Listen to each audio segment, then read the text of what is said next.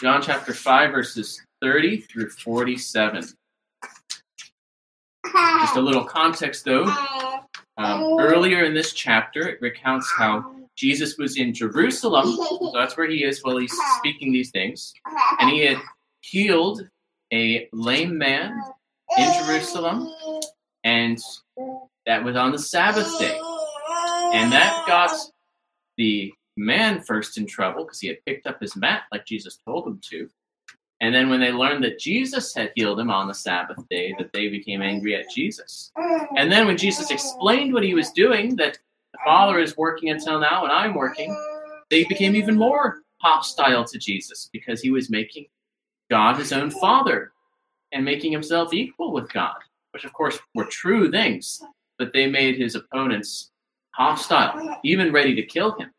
But Jesus, in that context, continues to explain the truth and to talk to the people there. Last week we looked at how he said that um, giving life and executing judgment had been committed to him by the Father, and that he had been sent for this purpose. And even now he's proclaiming his voice, and the dead are coming to life as they receive him by faith. And there is coming a day in which his voice will wake the dead from their tombs, and he will execute judgment, some to life, some to condemnation. And so at that point, we're going to pick up today verses 30 through 47. Finish chapter 5 today. Jesus said, I can do nothing on my own. As I hear, I judge, and my judgment is just, because I seek not my own will, but the will of him who sent me. If I alone bear witness about myself, my testimony is not true. There is another who bears witness about me, and I know that the testimony he bears about me is true. You sent to John, and he has borne witness to the truth. Not that the testimony I receive is from man, but I say these things so that you may be saved. He was a burning and shining lamp, and you were willing to rejoice for a while in his light. But the testimony that I have is greater than that of John. For the works that the Father has given me to accomplish, the very works that I am doing, bear witness about me that the Father has sent me. And the Father who sent me has himself borne witness about me. His voice you have never heard, his form you have never seen, and you do not ah. have his word abiding in you, for you do not believe the one he has sent. You search the scriptures ah. because you think that in them you have eternal life and it is they that bear witness about me. Yet you refuse to come to me, that you may have life. I do not receive glory from people, but I know that you do not have the love of God within you. I have come in my Father's name, and you do not receive me. If another comes in his own name, you will receive him. How can you believe when you receive glory from one another that do not seek the glory that comes from the only God? Do not think that I will accuse you to the Father. There is one who accuses you Moses, on whom you have set your hopes. If you believed Moses, you would believe me, for he wrote of me. But if you do not believe his writings, how will you believe my words? This is the word of the Lord. Let us pray for God's blessing upon his word. Lord God, we thank you for revealing to us yourself and revealing to us life, life eternal through your Son, Jesus Christ. We pray that we might hear you this day, that we might be taught by you and by your Son, our teacher, our Lord, Jesus Christ. We pray this in Jesus' name. Amen. In this passage, Jesus begins by describing the unity that he has with the Father, that he does not act on his own, uh, he perfectly does the Father's will, and that he has been sent, and he has a mission, and he is doing his Father's will. And so he's not coming in his own name. He's not simply coming and telling people to believe him, and that's it. The Father also bears witness to him. He knows that in the law that there was a law about witnesses. How many witnesses did you need? You needed more than one, right? to, to establish a crime. You wouldn't just put someone to death on the evidence of one witness. you would need two or three witnesses. And Jesus is saying it's not just me that is witnessing to the fact that I am the Son of God, the Christ, the Savior of the world, but the Father also testifies to this. And the Father testifies to this in multiple ways. And not only that, but John the Baptist also testified of this. Of course, he's just a man. I'm not receiving my testimony from man, I'm receiving the testimony from God. But you guys believed John, or at least you sent people to John. You, you thought that he was important. You inquired about him, who he thought he was, and he testified of me. But there's even better testimony than that, even better than John's. The Father himself has sent me, has sent his testimony regarding me. The works that I'm doing, that the Father sent me to do, and the scripture that you have. And you know that there's life in there. You think there's life in there, and there is, and it's in me, it's in the Son of God, it's in Jesus Christ. But you refuse to come to me. I see that the love of God is not in you. That's like what Jesus is saying to the Jews who are approaching him there. And we can learn too. Hopefully, we're not like the Jews, right? That we want to have life, that we want to receive the life that God offers in His Word. And these witnesses, these testimony uh, to, to God is what we receive and what we believe and how we have life in His name. And so the Son does not receive glory from people or merely from Himself, uh, but from His Father, from God. But first, let's look at verses 33 through 35. The Jews listened to John, and John bore witness to Jesus. Now, now we're not talking about the Apostle John, talking about John the Baptist. John the Baptist had been preaching, had been baptizing, and his witness was the witness of a man, but he was a man respected by the Jews. And back in chapter 1, it mentions how the Jews had sent people to John. They said, Are you the Christ? Are you the prophet? Or who are you? What witness did John bear? John said, I am not the Christ, but I am preparing the way of the Lord. There is one coming after me who was before me. Kind of cryptic, but of course we understand what he means that God himself was coming in the flesh, the Son of God, whom he would baptize. And even when Jesus approached, John said, Behold the Lamb of God who takes away the sin of the world. So John had borne witness to Jesus. He had told them that he was preparing the way for the Lord. He had testified even of the Father's voice at the baptism and seeing the Spirit descend upon him. John was a burning and shining lamp. The Jews were willing to rejoice for a time in his light. But he was a light, a lamp it's a different word than light. Jesus is the light. John was a lamp. He reflected the light. He gave tr- true words. He was a, a man sent from God with a divine message. But he shone for a time, and then the light flickered out. John was put to death. But he was there as a temporary mission. He was there to point to the one who would come. He was not the light, but he came to bear witness about the light. The true light is coming into the world. And who is he? Jesus. Jesus is the true light. And so J- Jesus here is saying, You delighted in his message and his light, but it was to bear witness of me. And I am the true light that will never die, that will continue to shine. And he shines even today as he gives knowledge of salvation to us. He is the lasting, the enduring light.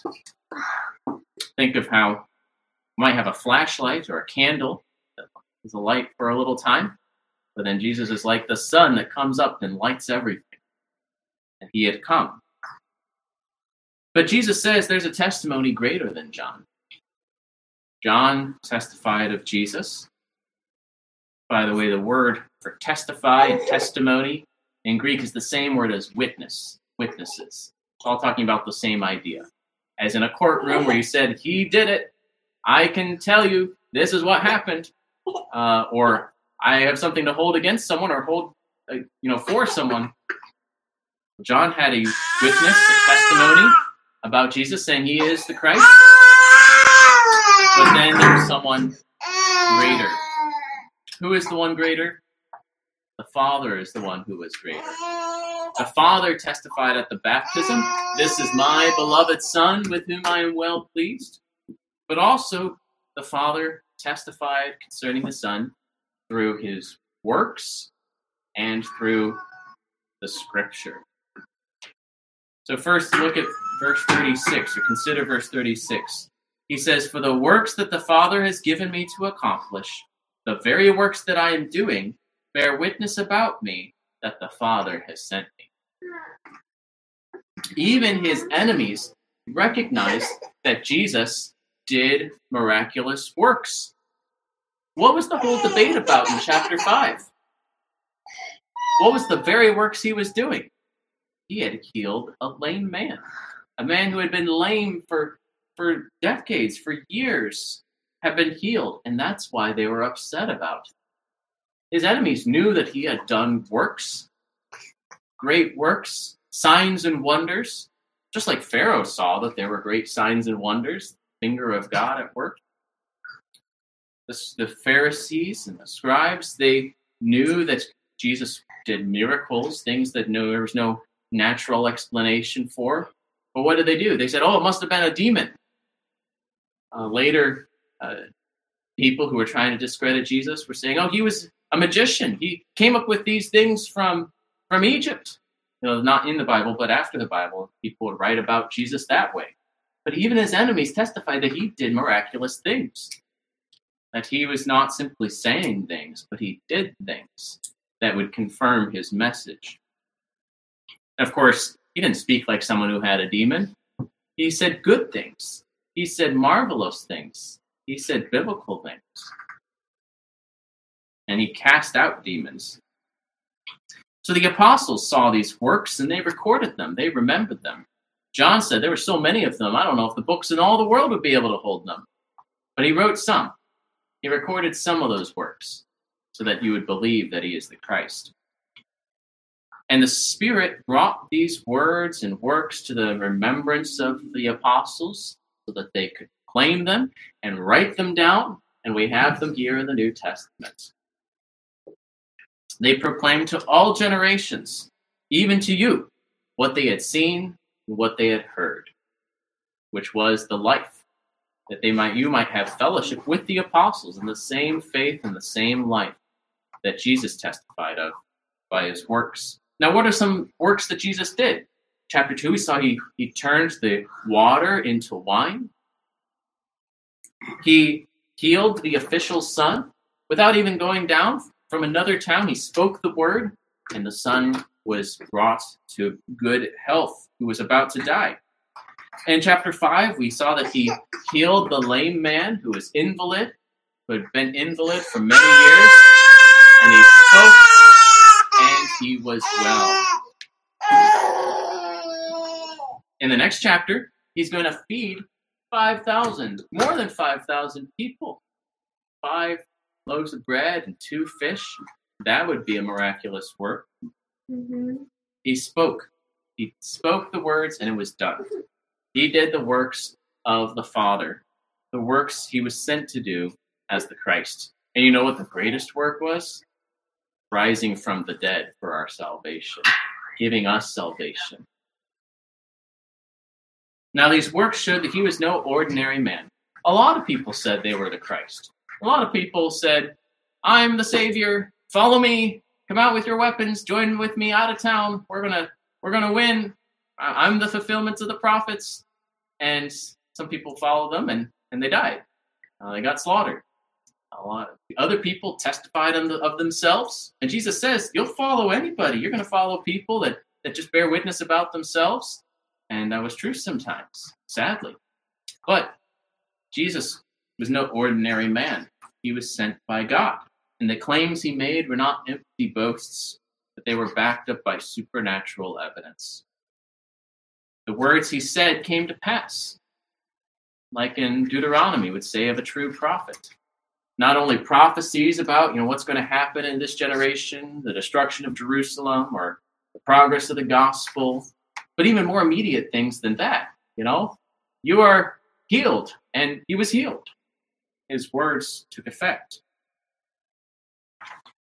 And so he says, first consider the works that the Father has given me to accomplish, the very works that I'm doing and have gotten me in trouble. Consider them and see that the Father has sent.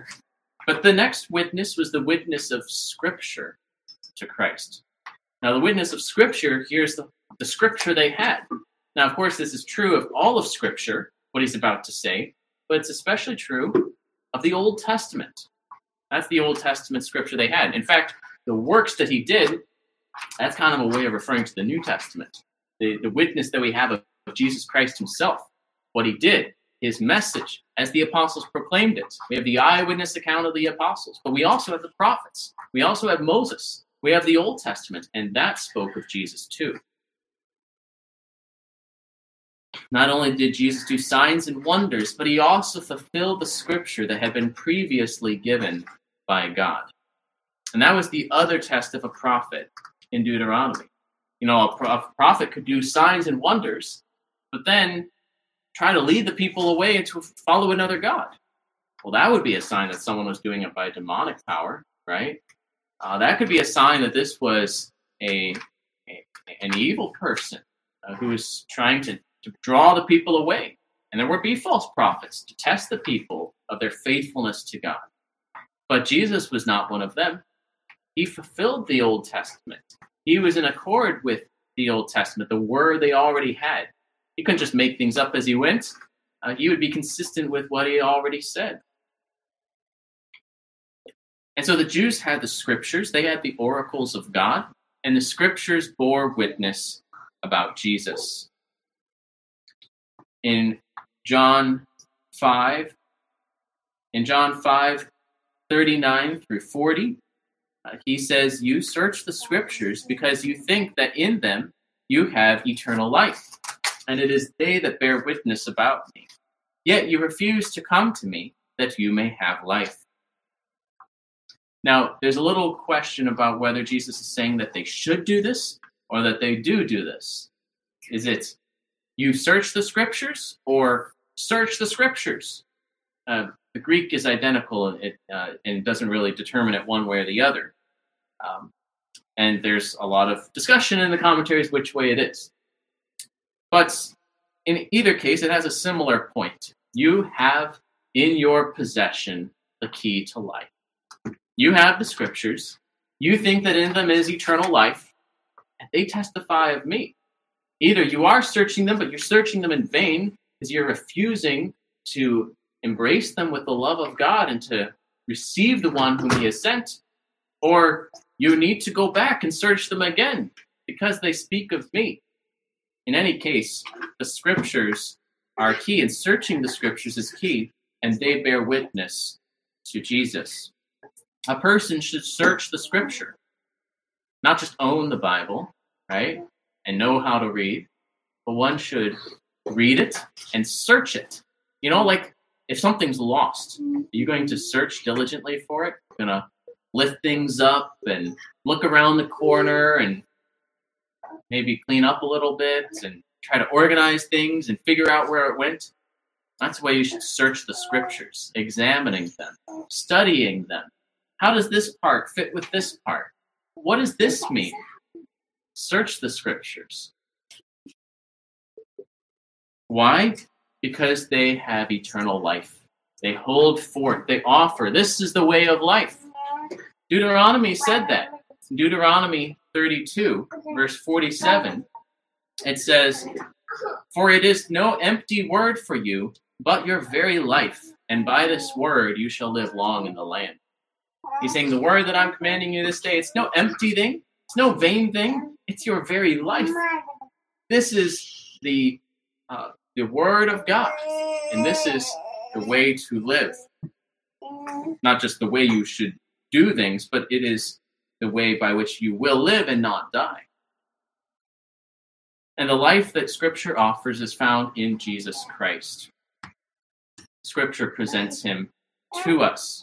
The Old Testament bore witness to Christ by its promises, by its prophecies, by its symbols, by the, the account that it gave of the world and God's work. The New Testament, of course, presents him to us as the one who has come. The whole scripture bears witness to Christ. Now, Philip knew this already. Back in chapter 1, one of Jesus' disciples, he told Nathanael, We have found him of whom Moses in the law and also the prophets wrote, Jesus of Nazareth, the son of Joseph. He said, Come on, Nathanael, the person that all those scriptures were talking about, we found him and his name is the Jesus of Nazareth. So Philip got it, but these other Jews didn't see it. The Jews who were hostile to Jesus were sinning against what they were given. They had the testimony, but they refused to come. They didn't merely not know, but they refused to come to Jesus that they would have life. So life was there, was presented to them, was like a gift all wrapped up and ready, but they refused to come. But Jesus is saying it's there. You need to listen to the testimony of the Father. And then at the end of this passage, he says, Do not think that I will accuse you to the Father. There is one who accuses you, Moses, on whom you have set your hope. For if you believed Moses, you would believe me, for he wrote of me. But if you do not believe his writings, how will you believe my words. Now, first of all, notice that Moses wrote his writings. That might seem kind of uh, obvious, but these days it's not so obvious. In scholarship, uh, in especially unbelieving scholarship, people will say, oh, I don't know if Moses really wrote these things. I don't know if Moses even existed. Oh, you know, there's debates about did Moses write anything. Uh, but here Jesus says, Moses wrote of me. You have Moses. And will you believe his writings? So Moses wrote, uh, either he edited or wrote Genesis, published Genesis, and then wrote Exodus and Leviticus and Numbers and Deuteronomy. These writings were from Moses, but not only did he write, he wrote as a true prophet, he wrote the Word of God, and he wrote about Jesus. And so those who reject Jesus do not believe Moses. Just like those who do not receive the Son don't receive the Father. So those who reject the Son also reject Moses. They don't understand his writings or they don't believe them. Think of how some ways the writings of Moses speak about Jesus. In chapter 3 of Genesis, what was promised? There would be the promised offspring of the woman who would crush the head of the serpent. In Genesis 22, it speaks of the promised offspring of Abraham, through whom all the nations of the earth would be blessed. In Genesis 49, it talks about the promised offspring of Judah, who would receive the obedience of all the peoples. It's kind of narrowing in, right? We got the woman, we got Abraham, we got Judah. Of course, Jesus was from the line of Judah in Exodus, then we have the Passover lamb, a lamb that they're supposed to continue to sacrifice year after year to as an image of God's redemption of his people through the shedding of blood that they would be saved an image of Jesus the lamb of God. In Exodus 16 God gives manna to his people manna from heaven bread from heaven for the life of his people. We're going to come to that next chapter Jesus says, I am the bread who has come down from heaven. I am the bread of the world, bread of life. Throughout Exodus and Leviticus, we have sacrifices, shedding of blood for the forgiveness of sins, the priesthood, which was imperfect. People kept dying, but there was an intercession between God and his people. There were the feasts that would commemorate the, the redemption of God. All of this pointing to the one who would accomplish it, the Lord Jesus. In Numbers, we have an account of a bronze serpent that was raised up by Moses himself. So that all you had to do is look at it and you would be saved and not die from the plague that was afflicting them for their sins.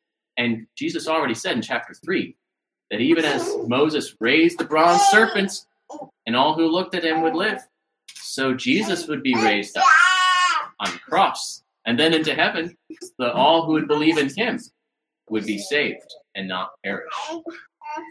And then in Deuteronomy, as we read in chapter 18, Moses said there would be a prophet like him, one to mediate between God and his people. Of course, the end of the book says, and no one has been like Moses.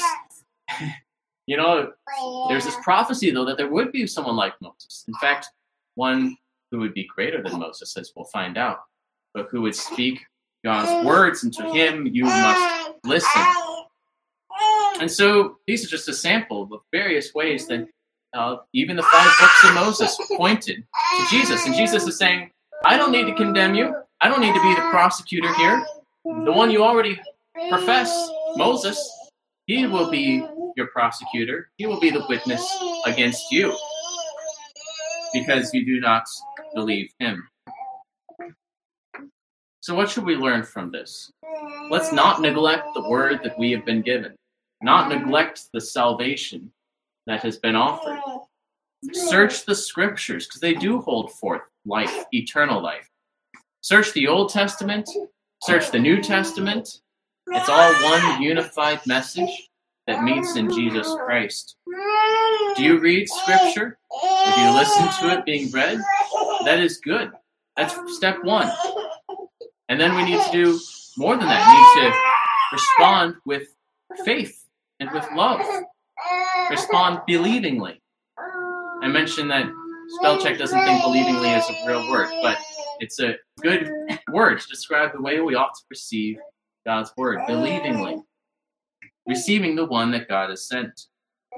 Jesus is presented to you in Scripture that you might receive him and live eternally. And then lay up these words upon your heart. Speak of them as you go about your way, as you rise up and as you lie down. Teach them to your children, for they're your life, and they have the life of God presented in them through the Lord Jesus Christ. I want to finish by quoting a verse from 1 John from the epistle, in which it speaks of the testimony of God concerning his Son. What is, in brief, the message that the Father would have us know concerning the Son? And this is what 1 John 5, verses 11 through 12 says. And this is the testimony that God gave us eternal life, and this life is in his Son. Whoever has the Son has life. Whoever does not have the Son of God does not have life. This is the testimony. This is the witness. Do we believe him? Pray we do. Do we have the Son? This is a great thing. Then you have life. Life that never ends. Life in the kingdom to come. Let us pray. Dear Father, we thank you for giving us life, eternal life, and placing this life in your Son, so that we might simply by believing in him, trusting in him, might receive this life as a gift. We pray that you would uh, continue to strengthen us through your word, to bless this appointed means, that it would not condemn us, but rather support us and strengthen us, build us up in holiness and comfort. We pray that you would use your word and your church to indeed bring us to salvation. We pray, Father, that you would save the lost, even those who presently refuse to come, that you would draw them in. We pray this in Jesus' name. Amen.